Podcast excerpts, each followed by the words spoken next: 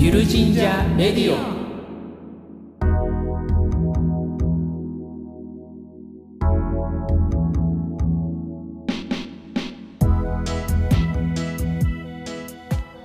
この番組は神社の仲間の3人が神社の面白さを多方面から語る神社バラエティ番組です。さまざまな神社の話を楽しんでいただければと思います。ゆる神社レディオ4回目です。進行を務める J です。よろしくお願いします。今回のオープニングのお題は今年絶対行きたい神社です。僕が今年絶対に行きたいなと思ってる神社は長野県の戸隠神社です。え神話に関係する神社は大体網羅してきてるんですけれどもここだけまだちょっとなぜか行けていないので今年絶対行きたいなと思ってます。で奥社に祀られるのが立から王という神様なんですけれども、えー母親方の家系ともちょっと縁があったこともありましていつもちょっと気にしている一中ですニュースデスクのタクトです。えー今年絶対行きたい神社は、えー広島県の厳島神社です。大鳥居のですね、工事が年内に完了するというニュースが、えー先日流れておりました。ぜひ新しいですね、大鳥居を、えー参拝したいなと思っています。盛上役のリエです。私が今年絶対に行きたいと思っている神社は、三重県にある椿狼社です。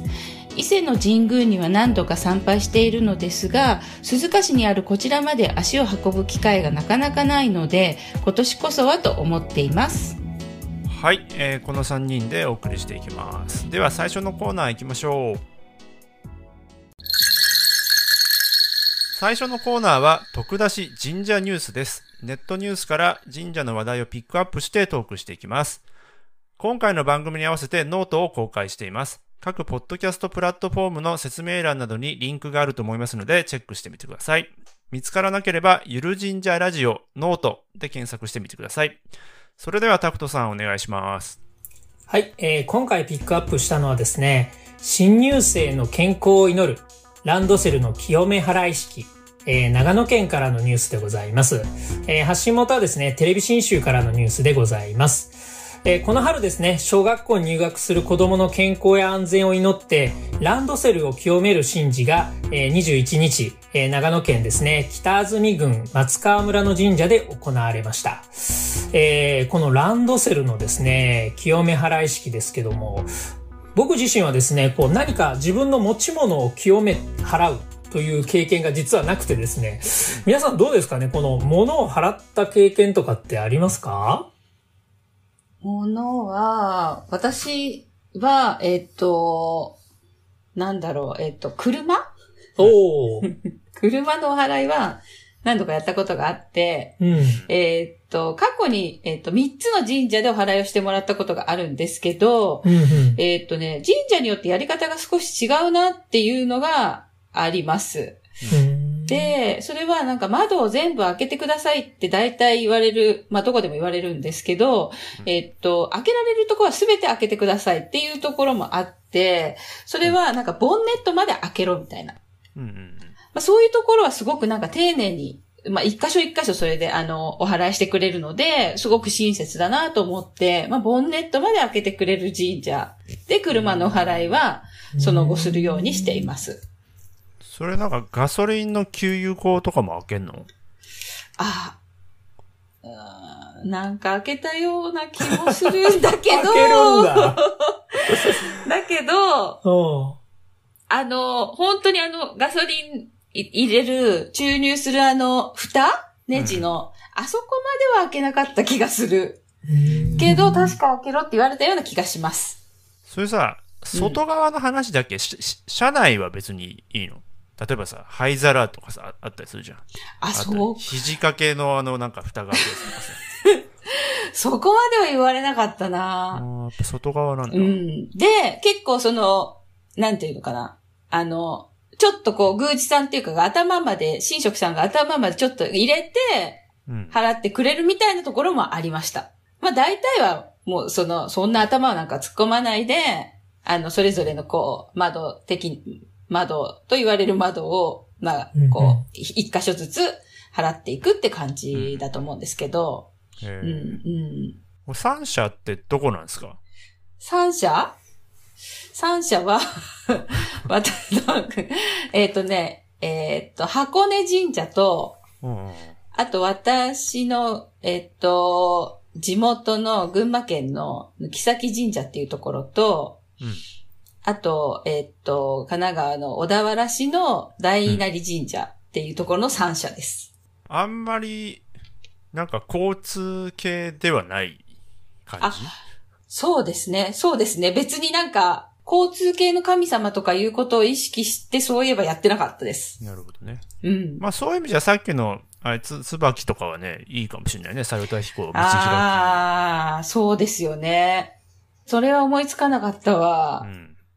うんえーじゃあ今度ちょっと猿田彦が祀られてる神社を探してみます。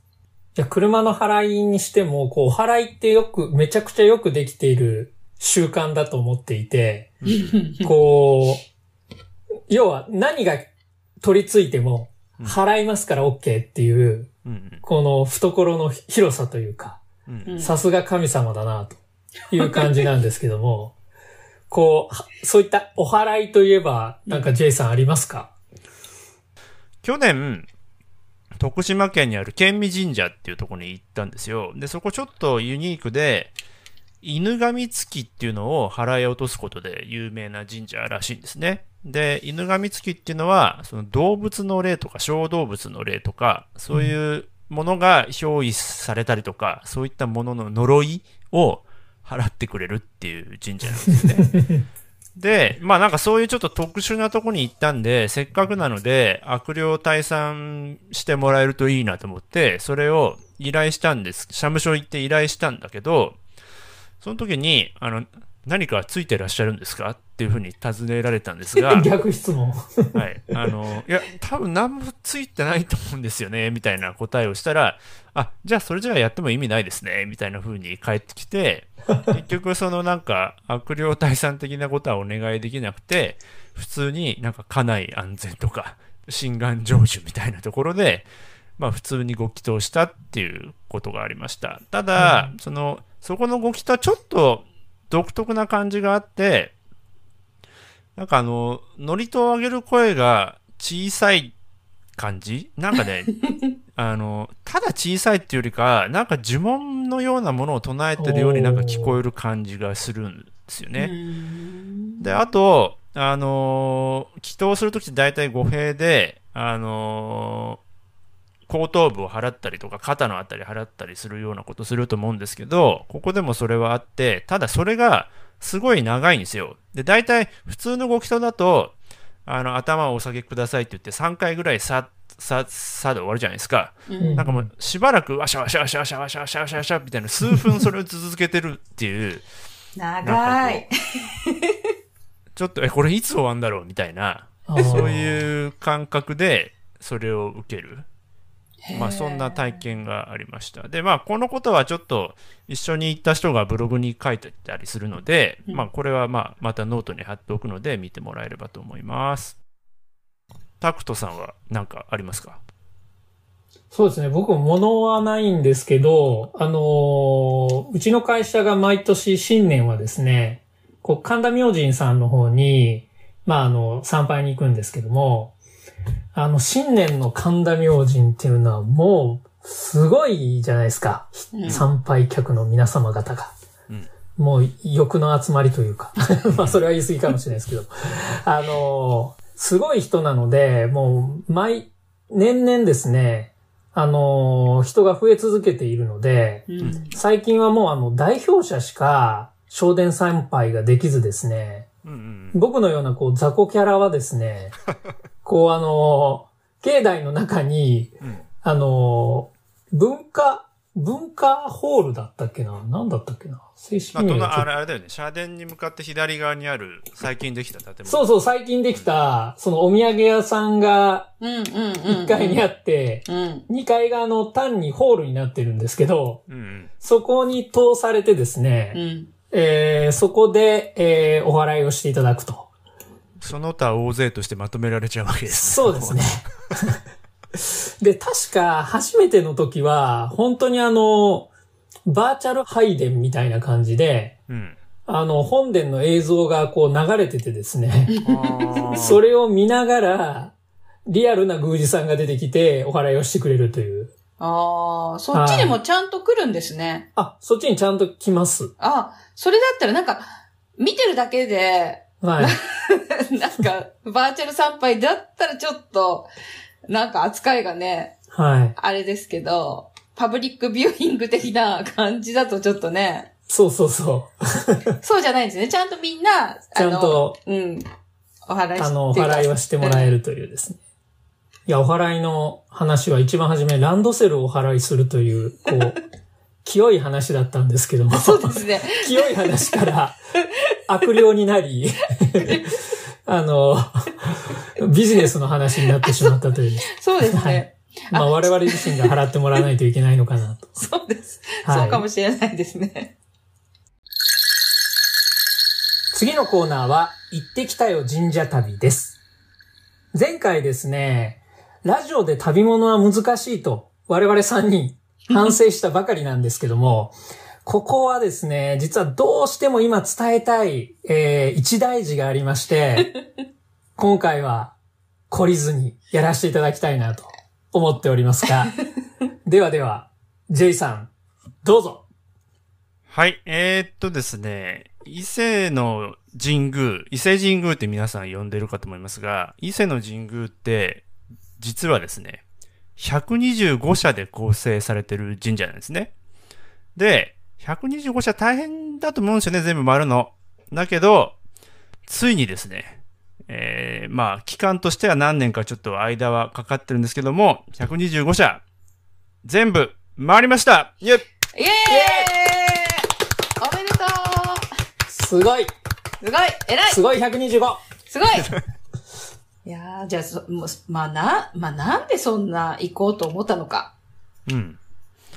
あのーそうですね。あの、まあ、さっき言った通り、伊勢の神宮っていうのは125社えーで構成されてるっていうことになっていて、で、まあ、すなんていうかな、多分大半の人が、えっと、そんなこと知らないし、僕も全然もちろん知らなかったんですよね。うん。で、あの、な、内宮と下宮のなんかメインのところとかちょっとちっちゃいかなぐらいのところをちょっと回って、まあ、ちょっと回っても半日かかるけど、あのーそこで別にいちいち数も数えないし、っていう感じじゃないですか。でもなんか、あのーそうそう、125社あることも、すごく、バーンってね、前面に押し出されてないけど、その神宮について調べると、実は伊勢の神宮は125社で構成されているってことが書かれてるんですよね。で、それ知って、なんかすごいびっくりしたんですよね。なんか、いっぱいそれまでいろんな神社行ってるんだけど、なんかほら、一つの神社って言い方をするのはちょっとそうね、難しいかもしれないけど、一つの神社が、実は125で構成されてるっていう概念がそもそも、え？っていう感じで、他に、まあ他にも、まあ、実は熱田神宮とかよ確か40とかで構成されてるっていうのがあったりはするんだけど、この概念がそもそも知らなかったから、とにかくだからすごくびっくりして、あのーまあ、まずびっくりしましたと。で、あのーだそれを知ったときに、え、今俺どれぐらい行ってんだろうって思ったら、あの、少なくても、内宮と下宮回るだけでも、全部きちっと回るだけでも、38社ぐらいにはなるんですよ。で、うん。あうん。だったら、これ意外といけるんじゃないの？と思って、あの、そこからそのトライしたっていう感じですね。うん。で、その、近くなんですか？その範囲的なのってどれくらいの、まあなはいはいはい。えっと、範囲は、えっと、だいたい東西で50キロぐらいの範囲なんですよね。で、まあその50キロがまあどれぐらいなのかなってちょっと見たら、まあ東京で言えば東京駅から厚木市ぐらいまでが、えー、だいたい50キロ。そういう範囲の中に、えー125社が散りばめられていると。結構広範囲ですね、伊勢と言ってもね。で、一体これはなんか足掛け何年ぐらい？何年なんだろう何年かごめんなさい。ちょっと年数見てないけど、うん。だいたい5回ぐらいの工程で一応全部回った感じかな。5回で回れちゃうんですか、うん ?5 回、結構少ないですね。そうだ、でも5回、でも、その5回のうち、うん。3回ぐらいは、朝8時から日没までみたいなうん。感じだから、高速参拝ですね。1日何社って感じですか？延べ。あ、大体。じゃあ単純に125割る5したら、うん。まあ25、えー5になるけど、うん。でも、一番最後は、2箇所しか行ってないから、えっ、と、実際はだからカウントすると、1日で40箇所ぐらい回ってることが、もう、っていう日もありますね。だけど、それは、40箇所い、あの、全部違う場所ではなくて、うん。1箇所に3社とか4社とかあったりするんですよ。で、まあ、も、まあもちろん1社しかない場合もあるけど、でもだから単純に、まあ半分だとし、2社ずつだとしても20箇所。うんまあそれでもす多いは多いですけどね。多いですよね。写真とか見ると、本当になんていうんですかね。あの、同じような建物が多いじゃないですか、伊勢って。うん。あれをまあ、1日20とか回っていくわけですよね。そうそう。だからなんか、違いがあまりわ、わかんなくなっていくから、もうどこに行ってんのかよくわかんなくなるっていうのがあって、うん。だから全部写真撮ってるよ。あ写真撮ってるけど、うん後から見てもどこがどこなんだか全然わかんないっていう。これどう、どうやって区別してたんですか？あ、だからそれは、うん全部行った順番は記録してるから、で、その記録と、あの、一応写真は全部撮影日時が入るじゃないですか、データは。はいはいはいだからそれ照らし合わせれば、どこがどこだって大体判別はつくとは思うんだけど、でもうん見た目ではもう全然わかんないですね。うん。いや、なんか、なんだろう、熱量低いっすね。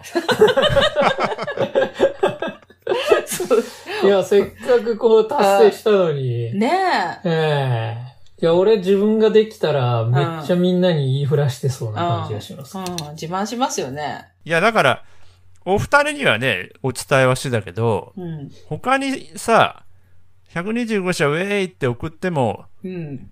え？みたいな、そういう主張ばっかりじゃないですか。普通はね、普通のそうそうそう。人はね。だからうん伝えられる人も限られてくるっていう感じはあるかな。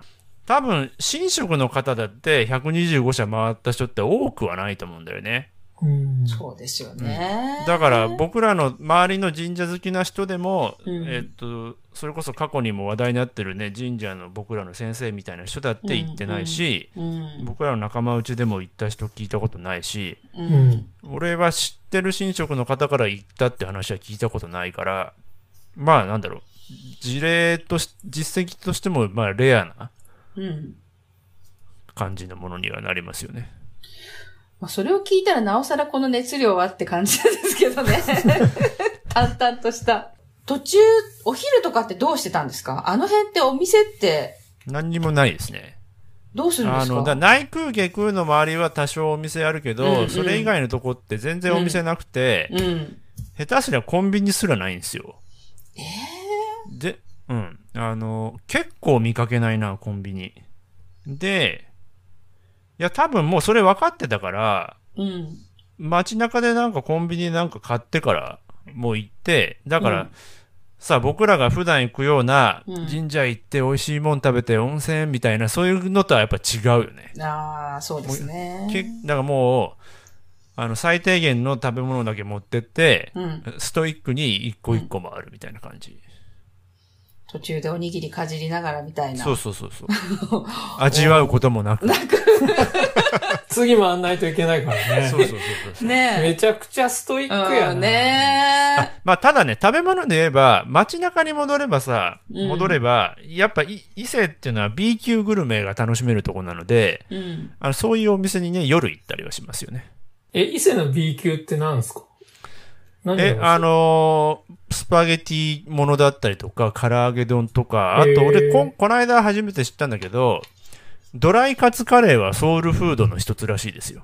うんへえ、ドライカツカレドライカレドライカに、さら、か、あの、カツカレーの数が乗ってて、さらにそこに、えーカレーをかける。カレーをかけるんだ。へまあ、125の中で、まあ、すっごいあの、内空とか下空とかはまあ別にして、うんなんかここはい、すごく良かったとか、うん。ってとこあります？まあ、あの、125社回って気持ちが落ち着いてるものとすれば、すべていいんですよ。なんかなんかさ、なんかイラッとするよね。ほんまや。ねえ、なんだ、これ、これなんげ、こう、ザコ、ザコは、まだ、そういう気持ちなのかしら？いや、まあまあまあ、それはまあ多少は冗談としても、うんあのーなんだろうね。やっぱ際立っていいのは滝原宮の、滝原の宮っていうところがあって、うんこれはあの、別に125社っていうことぬ抜きでも、うん。あの、割とその神社好きの界隈では、うん。あの、すごく人気がありますよね。で、例えば、伊勢行ってどっかいいとこないですかって聞聞いたら、うん滝原の宮絶対行った方がいいよっていう人は結構多いと思いますよね。い伊勢全体的に清々しさはあるんだけど、ちょっと竹原の宮っていうのは、えっ、と川沿い、川沿いにあるっていうこともあって、まあ、うん地名的にも滝がついてるからね、そういうものがあるんだろうと思うけど、だからすごく、より一層清々しい。あの、例えば内空の伊豆川は人がいっぱいバシャバシャ手突っ込んでさ、うん。なんかわかんない、人の油とかいっぱい流れてるかもしれないけど、そういうこと言うのよ。滝原の宮については、うん。あの、そ、それでもやっぱ人がほとんど来ない場所な、なんだし、うん。あの、横にある川っていうのもすごく全然誰も手をつけてない感じがあるので、よりこう、現れる感じはありますよね。うん。っていうとことか、まあ、あと、伊沢の宮っていうのがあって、ちょっとその滝原の宮の清々しさみたいのとはちょっと違う感じで、うんあの、ググってもらうとわかるんだけど、割とミステリアスな話題が多いんですよね。で、なんか、えっと、伊沢の宮ミステリアス不思議とかで検索してもらうと、多分不思議な要素が10個ぐらい出てくると思うんだけど、なんか例えば、ちょっと今あるかわかんないんだけど、あの、境内にある灯籠に、なんか六芒星が書かれてたことがあったらしくて、か書くっていうか彫られていたことがあったそうで、うんなんかそこがね、イスラエルとなんか関係があるんじゃないかみたいな噂があったりするんですよね。っていうのは、その日本人のルーツがそっち方面にあるんじゃないかっていう、えー話があって、そういうところがちょっと話題になったりするような、えー神社ですね。えー、タクちゃんも好きな感じの、それミステリアス系ですね。そうですね。絶対果たしが絡んでますね。出た。あ最後どんなフィニッシュだったんですか？最後はね、その、ついその先日最後だったわけなんだけど、その最後の旅までさ、2年半ぐらい空いちゃってるんだよね。2箇所しかもう行ってないところはないから、もんう、なんだろうな、は、ほとんど終わってる気分で、ちょっと消化試合みたいな。ウイニングランみたいな。そうそう、感じで、もう、そうそう、もう、あの、もう、俺終わってるけど、まあ、最後行くよ、みたいな、なんかそういう 感覚もちょっとあって、だから、ね、最初の頃みたいに、もう一社一社、なんか調べて、おーし、みたいな感じで、すごいテンション上げた感じで行ったっていうよりかは、まあ、事前にもう何回も調べてるし、あ、うんそういうとこなのねっていう感じで、割と落ち着いて、で、そこも結構離れてる、ない、あの、中心から離れてる場所だから、すごく静かなとこなんですよね。で、あのーその場所っていうのは、あの、アマテラスに奉納する服を作っ、作るような神社なんですよ。で、あのーで、それを、その服を作っていた士族が服部氏だったらしくて、うんで、僕はすごく遠いっていうか超薄いんだけど、うん服部氏にちょっと関係があったという記録が我が家にはあって、うん。なんとなく、こう自分の祖先にそういうところがあったのかなっていうところでなんかね、最後、そのスポットがすごく親近感が湧いたりみたいなことがあったりとか、はいはい。あとまあ、ここの場所が、えっ、と、まあ、ガイドブックで見ると西宮エリアって書いてあって、うん。西王とか西宮っていう仕組みが古代あったわけですよね。それは都の方から、その皇室の、えー女性が派遣されるっていう仕組みだったわけなんですけど、うん。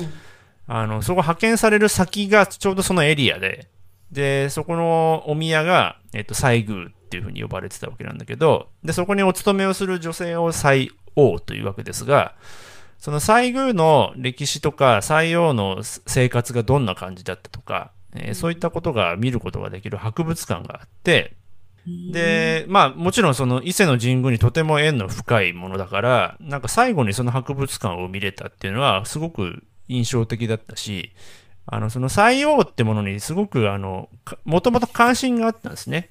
一回ぐらい話題にしてるけど、天井の虹っていう漫画があって、そこで採用の話が出てくるんですよね。で、採用っていうのはおそらく結構純潔さみたいなものが求められる役割なんだけど、実は結構恋愛ドロドロ模様みみたいなものがあったっていうことが漫画の中で書かれてるんだけど、実際に博物館行っても歴代の採用のプロフィールみたいなカードがあって、それを見るとみんな結構ドロドロした生活を 送っていたみたいなことがあって、で、なんかね、歴史上の人物とか人たちってどんな気持ちだったのかってわかんないとこあると思うんだけど、それ見るともう1000年以上の前の人たちですよね。そういった人たちの話なんだけど、なんかそういう恋愛のドロドロみたい、ドロドロみたいなものがあったっていうのを読むと、なんか結構最近の人と変わんねえじゃんみたいな、うん、そういう感覚もあって、なんかまあいろいろ、あのー、面白い体験というか、えー、ふ普段他ではあまり得られないような感じみたいのもあって、あの、自分的には最後にこの場所を選んだのはすごく良かったなっていうのはありますよね。うん。ちょっとその、あの、博物館行ってみたい。じゃあ、ぜひぜひおすすめですね。で、その採用について分かんなくても、あの、館内で定期的に採用についての映画、20分ぐらいの映画があるんだけど、それをやってるので、うん、それ見れば大体意味わかるし。あとそうだな、もし、皇室とかね、要するに天皇家に興味があるんであれば、うん、そういった人たちも見たら面白いと思いますよね。じゃあ次になんかコンプリートしたい、まあ、コンプリートをするのが、お好きだそうですけど、なんか次のなんかこう、コンプリートものって、もうあるんですか？目標は。次のコンプリートものはですね、はい。神宮、伊勢の、今は伊勢の神宮ですけども、うん、この、じゃあ神宮が今伊勢にあるっていうのは結果論なんですよね。うん、結果論っていうのは、その、もともとこの神宮っていうのは、えっ、ー、と、宮中に祀られていたアマテラスを別の場所に祀り直そうっていうところから始まってるんですけど、うん、そして、その役目を仰せつかさった、えっ、ー、と、大和姫というね、うん、えー、神様がいらっしゃいますけど、その大和姫がいろいろな場所を転々としながら、アマテラスを祀るのにふさわしい場所っていうのを探していたんですね。うんこれが、まあちょっと真偽の議論はいろいろあるんですけれども、えっ、と、一応記録が残っていて、その記録のポイントに神社があるんですよ。で、えっ、と、なので、次はこの大和姫が、えー、アマテラスを祀るために、えー、ずっと探して回ってきた元の場所、元伊勢って言ったりしますけど、うん、その元伊勢巡りをしようかなと。こう125社回った後に、こう、うん、内空とか下空に戻って、うん、あの、125社すべて、あの、回りました。ありがとうございました。みたいな報告はしに行ったんですか？いや、してません。え？ー、大元に行かないの？いやいや、その、まあ、ほら、もうさ、スタート、よし、これから125行くぞって時にもう結構回っちゃってるから、途中からスタートみたいな感じだから、うん、なんか節目があんまなかったんだよね。行くぞって決めて行ったわけじゃなくて、うん、あれ、うんいけんじゃね？みたいなとこから始まってるわけだよね。うん。うん、そう、だからなんか別に終わっても、うん、終わったっていう感じですね。淡々とね、もう、ワンステップ上がられましたからね。言うならば、125社すべて手を合わせてるわけなので、まあすべてがそこに儀式が詰まってるわけですよ。なんかちょっとなんかね、イラッとする感じだね。ちょっと上からね。ちょっとね、上から来るよね。はい、君たちにはまだ見えてない世界があるんだよっていうような。うん。うん、なんか。富士山と同じで、行ったものしかわからない景色が見えてくるわけですね。ね。本当におす、すごいです。お疲れ様。いや、本当に。ね。お疲れ様でした。お疲れ様でした。はい。ありがとうございます。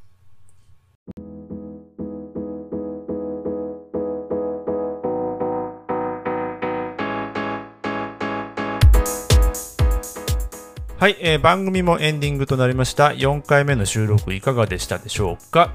タクトさん。いや、この125社、コンプリートを、うん。どんだけこうドラマチックなものに、あのー伝えたいのかなっていうところが、まあ、りえちゃんと僕は非常に頑張ったわけですけども。ええもうすべて達観されちゃったっていう感じがして、はい。やっぱこれが、やったものとやってないものの差なのかなっていう。はい、なんか中盤中間報告みたいな感じだったらもうちょっと興奮度は上がってたかもしれないねなるほど。たくちゃんところで行きたくなりました？い ?125 や社。ーまだ火はついてないですね。そうね、私も、あ、でも、なんか死ぬまでには125回ってみたい気はずっとしてます。いつやるの？今でしょってこと 本当ねだからなんか、あの冒頭で、あの今年絶対行きたいって、椿狼社って言ったけど、とりあえず今年なんか何年か行ってないからちょっと伊勢に行きたくなりました。うんうんうんうん。ちょっと変更したい感じですね。うん。確かに伊勢には行きたくなりますねね。え、ねえ、行きたいですよね。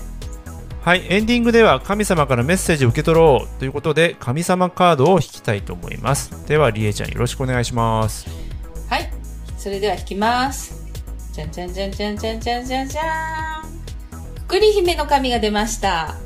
えっ、と、くくり姫の説明なんですけど、うん。えっ、と、石川県の白山姫神社をはじめ、その白山神社にお祭りされている神様で、うん。えっ、と、イザナギとイザナミのか仲を取り持ったことから、縁結びの神様とも言われています。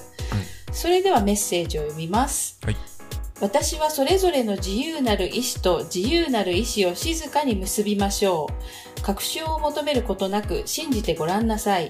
相手はあなた自身なのです。新しい次元が開くでしょう。とのことなんですけど、えー難しいねこれどう？もうなんかえ？なん哲学的だね。なんか相手はあそうですねなた自身なのです。なんかね、もうちょっとじゃあ具体的な感じのことも書いてあって、うんえっと、今人間関係で対立していたり葛藤を抱えているなら新しい道が見えてきそうです。うん心を込めて正直に普段言えないことも言葉で伝えるチャンス。意外に相手の思っていることはあなたが想像していたこととは違っているかもしれません。だって。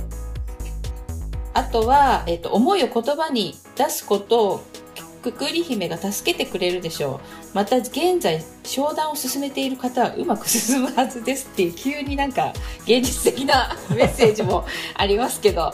どうですか？うん。なんか商談進めてることありますか、進めてますね。あ進めてる。はい。あええじゃあじゃあ、うん。あまりおもんばからずに自分が思っていることを伝えようということですかね。そう。ですね。それで商談がもう成立しますね。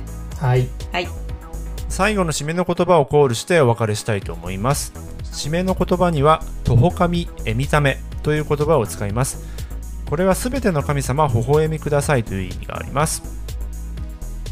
この番組が面白いと思ったらポッドキャスティング各プラットフォームやノートでのフォローチャンネル登録ぜひよろしくお願いいたします。最後まで聞いていただいてありがとうございました。他にエミタメ。